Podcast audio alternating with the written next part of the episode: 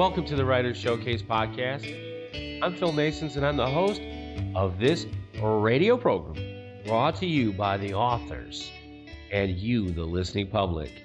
You won't hear any commercials or advertisements because this podcast is funded by the writers who appear here on this show and also by you, the listening audience. If you would like to be a guest on the show or would like to support the work being done, please contact me at thewritershow.wordpress.com and I'll be in touch with you real soon. Tonight, I'll be joined by author Kerry Donovan, and we'll be talking about his DCI Casebook series of novels, including his latest called DCI Casebook Ellis Flynn. Please welcome to the showcase author Kerry Donovan. Kerry, how you doing, man? Welcome to the show. Oh, thanks, Phil. I'm fine. Great to hear you. It's great to hear you. So, who is Kerry Donovan exactly? Ah, that's a ooh, that's a good question. I'm um, I was born in Dublin. I'm an Irishman, and I'm proud of it. I spent a lot of my life, in fact, most of my life in Britain, which is, uh, I'm guessing, you can get from the accent. But now I'm uh, I'm I'm living in uh, France, so widely travelled. Yeah, sure, I get that. I understand that. So, how do you like living in France? fantastic. I, I love it. It's um, it's not. I'm in Brittany, so the, the, the weather isn't fantastic all the time, but I just love the the relaxed atmosphere here and the fact that um, people seem to settle down and just enjoy the life. Yeah, they certainly do that. They do. Yeah, it's kind of. Uh, the wine's great. Of course it is. You know, it's kind of antithetical to uh, the American culture because American culture is rip and run, rip and run, right?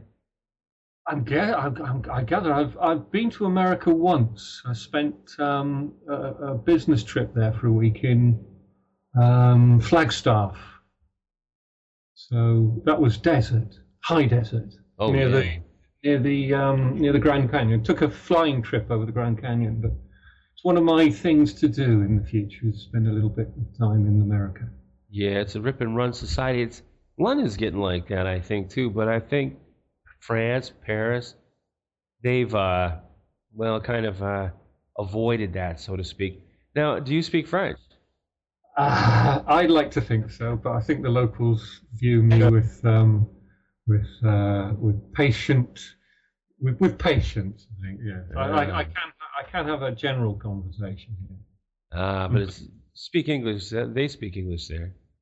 Uh, not a lot. I, am in a very rural backwater, um, middle of the country. There's the nearest village is about two miles down the road, and um, very quiet. Uh, some of them do, but a lot of them pretend not to. So I do have to speak French a lot. Ah, uh, yeah, I know how that is. I know how that is being an expat. I, I do, and I, I just speak English anyway. I just don't care. But now you say you live you live away from the city pretty much. Is that good for your writing? Oh, it's fantastic. I don't get disturbed at all. I mean, I, most of my um, most of my work is done in a quiet little room uh, in the attic, in fact. And uh, although in the summer I do the Hemingway bit where I go out into the garden with a laptop, but at the moment I'm looking out over fields and one telegraph pole, which is how I'm able to speak to you today. All right. Okay. Now, how long have you been writing, Kerry? How long have I been writing? Um, my first book I wrote in 1985, and then in 1986 I burned it because it was on paper. And, um, okay. Yeah, I, I, I, had a, I had, I put it aside and um, had another look at it a year later and decided um, it was best on the bonfire. So basically, I've been writing forever, but I, I, I more for myself and writing down little stories, um, bedtime stories. I used to play, uh, used to make up for the kids, that sort of thing. Uh, you brought up Hemingway. He's one of my favorites. You know what amazes me most about these authors from days gone by is that they wrote all their books in an ink pen, in yeah. longhand. What do you think of that, man? Can you imagine writing a book now the way they did? Oh no! But my 1985 book, I, I, I um, it was called Free Man. You'll never find it. It was never, um, it was never taken anything out. But my wife used to type my longhand notes because she's a fantastic typist. I mean, she she she can type as fast as I can speak as I'm speaking now. So it's almost like um, those um, word processors that you speak into. What are they called? Um, speech um, uh, speech recognition. Yep. But um, yes, but no, I couldn't imagine doing it that way now. And, yeah. alone. Yeah, of course. It'd be terrible. That'd be a lot. That'd be terrible. But these word processors that we have, laptops, are very convenient. Now, who were your major literary influences as you were growing up, and who are they now? Um, as I was growing up, I, I was trying to think of this when you when you um, when we sent the, the sort of the, the crib notes, but I, the, the first book I can really remember lighting my fire that I didn't have to read for school was a compendium of books by Conan Doyle. It was um, it was the, the complete short story works of um, um, Sherlock Holmes. Loved it, loved it. In fact, I, have still got the book now. I, I it should be in this, back in the school library, but somehow I managed to keep hold of it for some reason. Don't tell anybody that, mind. We won't. but you just did. You just told half the world. Ah, ah, right. Ah. Yeah. It's okay though. I won't tell you what school it's from though. That's okay. No worries there. But so you but were. They get, they get, regular. They get regular help from uh, from people like me as, as donations anyway. So I, I, think a little book. I, um, I'll, I'll, I'll get a pass on that one. So that's fantastic. I, I, mean, I still refer to that occasionally when I when I want to look at um, the way speech is written in, in from Victorian English. Ah, wonderful.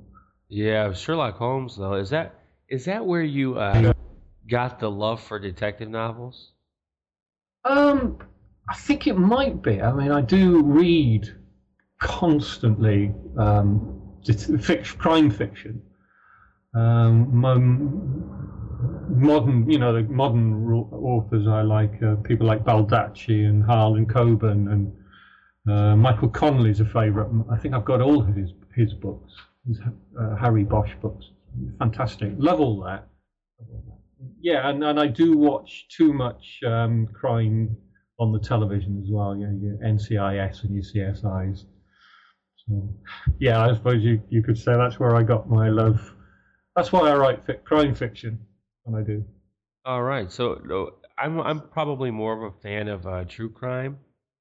All right, like Ann Rule. Yeah, I I do um, I do watch a lot of the true crime shows, and I, am um, one of my uh, heads or one of my hats is um, I'm I'm an anatomy and physiology doctor, uh, doctorate, a PhD. Uh, so I do a lot of the um, physiology side of things. I, I, I know from um, from my from my work uh, or from my studies. So I, I, like I like to use that sort of information to to colour my uh, the, the crime scene part of my work or the the forensic part of my uh, writing. Sounds really good. Now, uh, you have a series of novels, or actually you have what two of them? They're so called, far, so far, right? You're just getting started, yeah. and it's called the DCI Jones Casebook. So I guess let's call it a series. That's what it is, right? Even though yeah, it doesn't yeah. say series on the book, but how did all of this come to be? How did DCI Jones Casebook come to be? Um, it sort of evolved from um, a story I, I started writing, I, I wanted to um, I wanted to look at crime from both sides of the fence, if you like, three sides of the fence, if you like, the, the, the victims, the, the criminals, as well as the um, the crime fighter or the detective. And all of my books start off from the perspective of either the uh, victim or the criminal. Uh, and then I bring in the detective and, and the detection side of things. Because that's usually what happens, isn't it? You, you usually have the crime first, and then the detective comes in later as as the antagonist rather than the protagonist. Right, exactly. Wouldn't make sense any other way, right? Uh, yeah, a, a lot of a lot of the editors I started pitching to early on were saying, "Ah, you got to start your book with a hero. I mean, we, we need the hero to to, to, to, to focus the book on, and, and that's fine. I understand that. Uh, and and my the, the book is titled the DCI Jones Case book, or the series is, uh, and it is um, the, the, the the central um, plank on which the book is written is focused on uh, David Jones' perspective and, and how he sees the world, but at the same time, it's about the victim for me and how they how their um, trials affect the rest of the story. It's a good answer. I think that's Thank you. about right. But but the thing is, for me, is that when you put it all together, and, and your goal was to have all these things combined. You have the crime, you have the the guy who catches the criminal, and you have the victims Right. of the crime too. You've combined it really well. And one of the things that I noticed, and, and, and I've lived over in Europe now for about 12 years. I've coached a lot of kids from the UK area.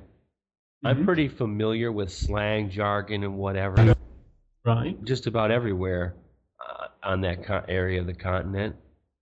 And, and when I got the book from you, uh, the first thing I thought was probably this is going to be another one of those where I'm going to read it, but I won't understand it because he's written it toward a group of people like England from for people from people or for people from England or Ireland or whatever. And you didn't do that. You kept it pretty simple to where anyone worldwide can read this book. And, and I want to congratulate you on that because that's a difficult task. How difficult was that? Thank you. Um, I, I, I write. I, phew, that's a good question. I, I don't think it was. It didn't appear difficult. I have um, obviously uh, uh, friends who read the book for me, edited and, and commented, and wherever something obviously British, because I'm, I'm writing, my main characters are British in the book obviously DCI Jones was born uh, born and brought up in Birmingham, so I can't have him talking with an American accent, for example, or, or an Australian idiom. So whenever I do use something that's specifically uh, local or colloquial for him, I do ha- do try and make sure that that if it's not obvious, then there's somebody in the scene who's who's asking, "What the heck are you talking about?" That that that sort of thing. So I do try and make sure. I mean, I have been accused in the past by by people of writing um, science-based uh, stories that nobody can understand, and uh, I'm not in the business of writing stuff that nobody can understand. so I do I do try and make it accessible to anybody who who who can uh, read English, really. And Although it is have. based it is based on characters that I know and love, and people I've met.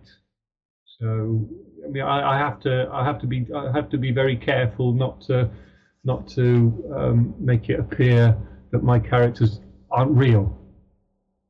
Well, they definitely, if you, even if they're not real, you made them come real, and you did a great job. Thank you for saying. You're welcome. Now, who is Detective Chief Inspector David Jones? David Jones, in in rea- who I see him as, um, uh, a very experienced detective who hasn't let his job turn him bitter and sour because he was already bitter and sour. no, no, that's not fair. Um, he's a mixture of a number of people I've met, um, and he's very empathic. He feels very closely for the people he's trying to help and the people he works with, although he can't always can't always express his feelings. He's very tight-knit, very old school, and he's based in part. My wife says half of him, the the, the nasty bits of him, or the bad bits, the, the harsh bits of him, are based on me, Uh, and but physically, he looks a lot like my father. Sounds good. So he Yeah, is, he's the hero of the story, right? he's the central um, central pillar on which the story is made, and, and a lot most of the book is written from his point of view.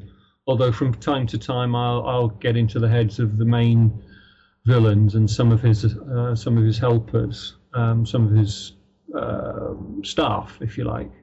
But he's he's the driving force behind. Um, without him, without him, bad things would have happened to our hero, uh, uh, to our main heroine, Holly. Right. This was a great story, by the way. Now, what is your favorite Yeah. aspect of the novel that's now released, uh, DCI casebook Ellis Flynn? The my favourite part of it was finishing because it was a struggle. Um, I, I'd like to, before answering that, I'd like to um, explain a little bit about where I got the story from. Which it started off as as um, I don't know a, bit of a shock ho- horror piece about written from the perspective of the captor. Oh, sorry, the captive. In this case, it's Holly, Holly, uh, Holly Jardine, um, and I wrote the first chapter, um, or, or I started writing this a, a short story about what it would be like to wake up captive, and it actually appears as chapter four in the book, where she's in the camper van or the RV, um, and two weeks after finishing that short story, um, where I won't explain what happened because it doesn't actually appear in the book. The um, um, that release, I'm trying to remember the name of the the um, well, the girl. Remember the, the girls in America that were released after or escaped after ten years? Amanda Berry. Remember that Okay. case? I think so. Yeah, sure. Yeah. Well um, that story broke as I was writing the piece, and I thought, no, no, no. I, I, I, wanted to change the emphasis of the of, of the story and broaden it out into more than just the captive and and and and, and that horrible part of the story, and which is why I, I then chose to bring David Jones into the story and open it up into a case book. so, so I, I'm guess I, I, to answer your original question, the, the, the thing that I, I like most about the book entirely is is is her spirit in it. How how she copes with what she, how Holly the victim copes with what she's what she has to um, deal with, without giving anything away too much about the story. Uh, that and the fact that I I I, I like the I enjoyed the way I'm I'm I'm able to bring my old life in in England and and use the, that as a backdrop, plus the fact that part of the story takes place just down the road from me in in Brittany. So, without it, hopefully, without it appearing like a travelogue. And it didn't do that at Right. all. So it was fantastic. Now, your favorite aspect of the book is uh, finishing, you said. Do you find it difficult to finish these books? Because I find it, I've met authors who actually have written the ending and then go backwards. Ah, yes, yeah. Well, I I did that. My first, excuse me, casebook, the, the, the series is is being written out of sequence for various reasons. But the first casebook hasn't been produced, has been finished, but I haven't published it yet because I actually started, and the story was originally not going to be a casebook. It was the title of that was called uh, Out of Control. Now I started writing that in um, 1996, and left it after a year because life gets in the way. You know, my, my kids were young, and I had to, to, to, to work, you know, earn a living for them. And then I went to university when I was in my 40s. so I let that book go to the to the side, and when I got it out of mothballs a couple of years ago, I decided it's actually pretty good. I enjoyed writing it, but the timing of that meant that, or, or, the story meant that I, I really needed to fill in a background before I could get there. So I've written the casebook out of sequential order, and working backwards like that, it's really tricky. It's fun. So, so the fact that I, I got to Ellis Flynn and managed to actually complete it in, in, in a in a package that I thought worked pretty well was was a, a huge huge um, uh, moment of joy for me. I guess it would be. Now, what three things do you want us to know about the Ellis Flynn part of the series? Ellis Flynn, what three? Um, about this book. Okay, it's it's it's a story of of a a girl, a kidnapped, a girl who's who's a, who's um, taken off the street, if you like, on her way home from school. Um, and it's also the story of of a veteran detective, Jones, David Jones, who does what he promises himself he won't do. He gets emotionally involved.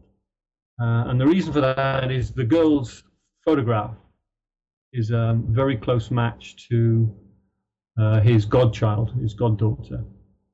They look the same, so he can't divorce the two in his in his head, and it and it makes him um, do things he wouldn't ordinarily do, uh, break the rules, for example.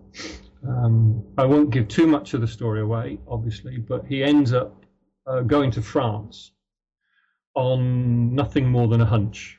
And that's not like him at all because he's very uh, rules orientated, and he has he doesn't like to do things. Uh, he's not a maverick cop in in in the literary sense of the word.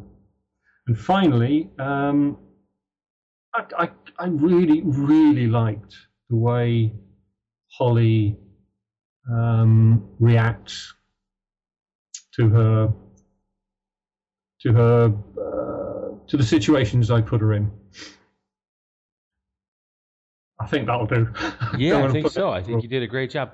Now I ask every writer, Kerry, to uh, give a give a few tips or some advice. Do you have any advice or tips for the new writer who wants to get published, or maybe even a veteran writer who is struggling? Uh, what kind of advice do you have for them?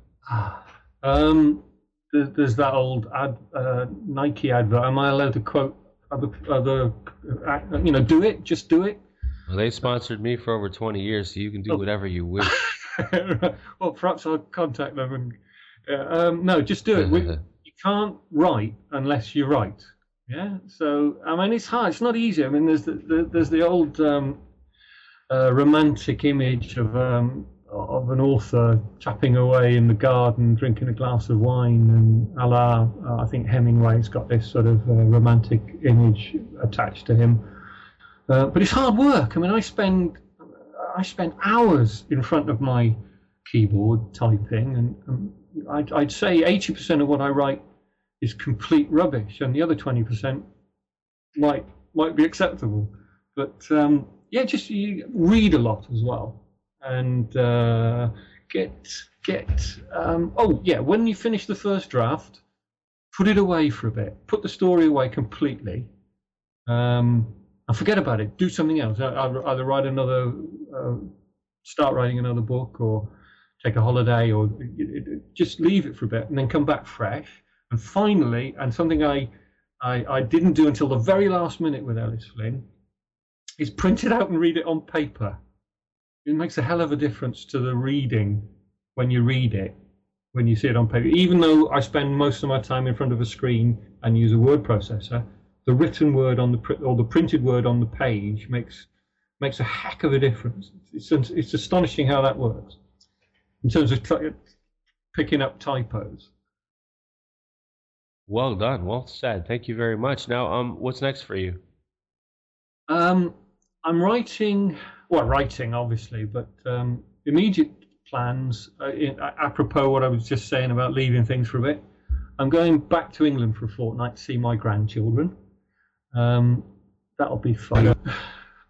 Lose more sleep there. I'll there probably come back with one of their colds, uh, and then then I'll uh, go back into my to, to reproduce my work, current work in progress, which is a story, not a case book. I've decided for for some reason I, I wanted a complete change of pace. And I'm writing a, a psychological horror story, um, central uh, from first person present tense, which is a real change. I've never written like that before. I mean, I, I, I am doing this um, about uh, a Formula 25,000 um, racing driver.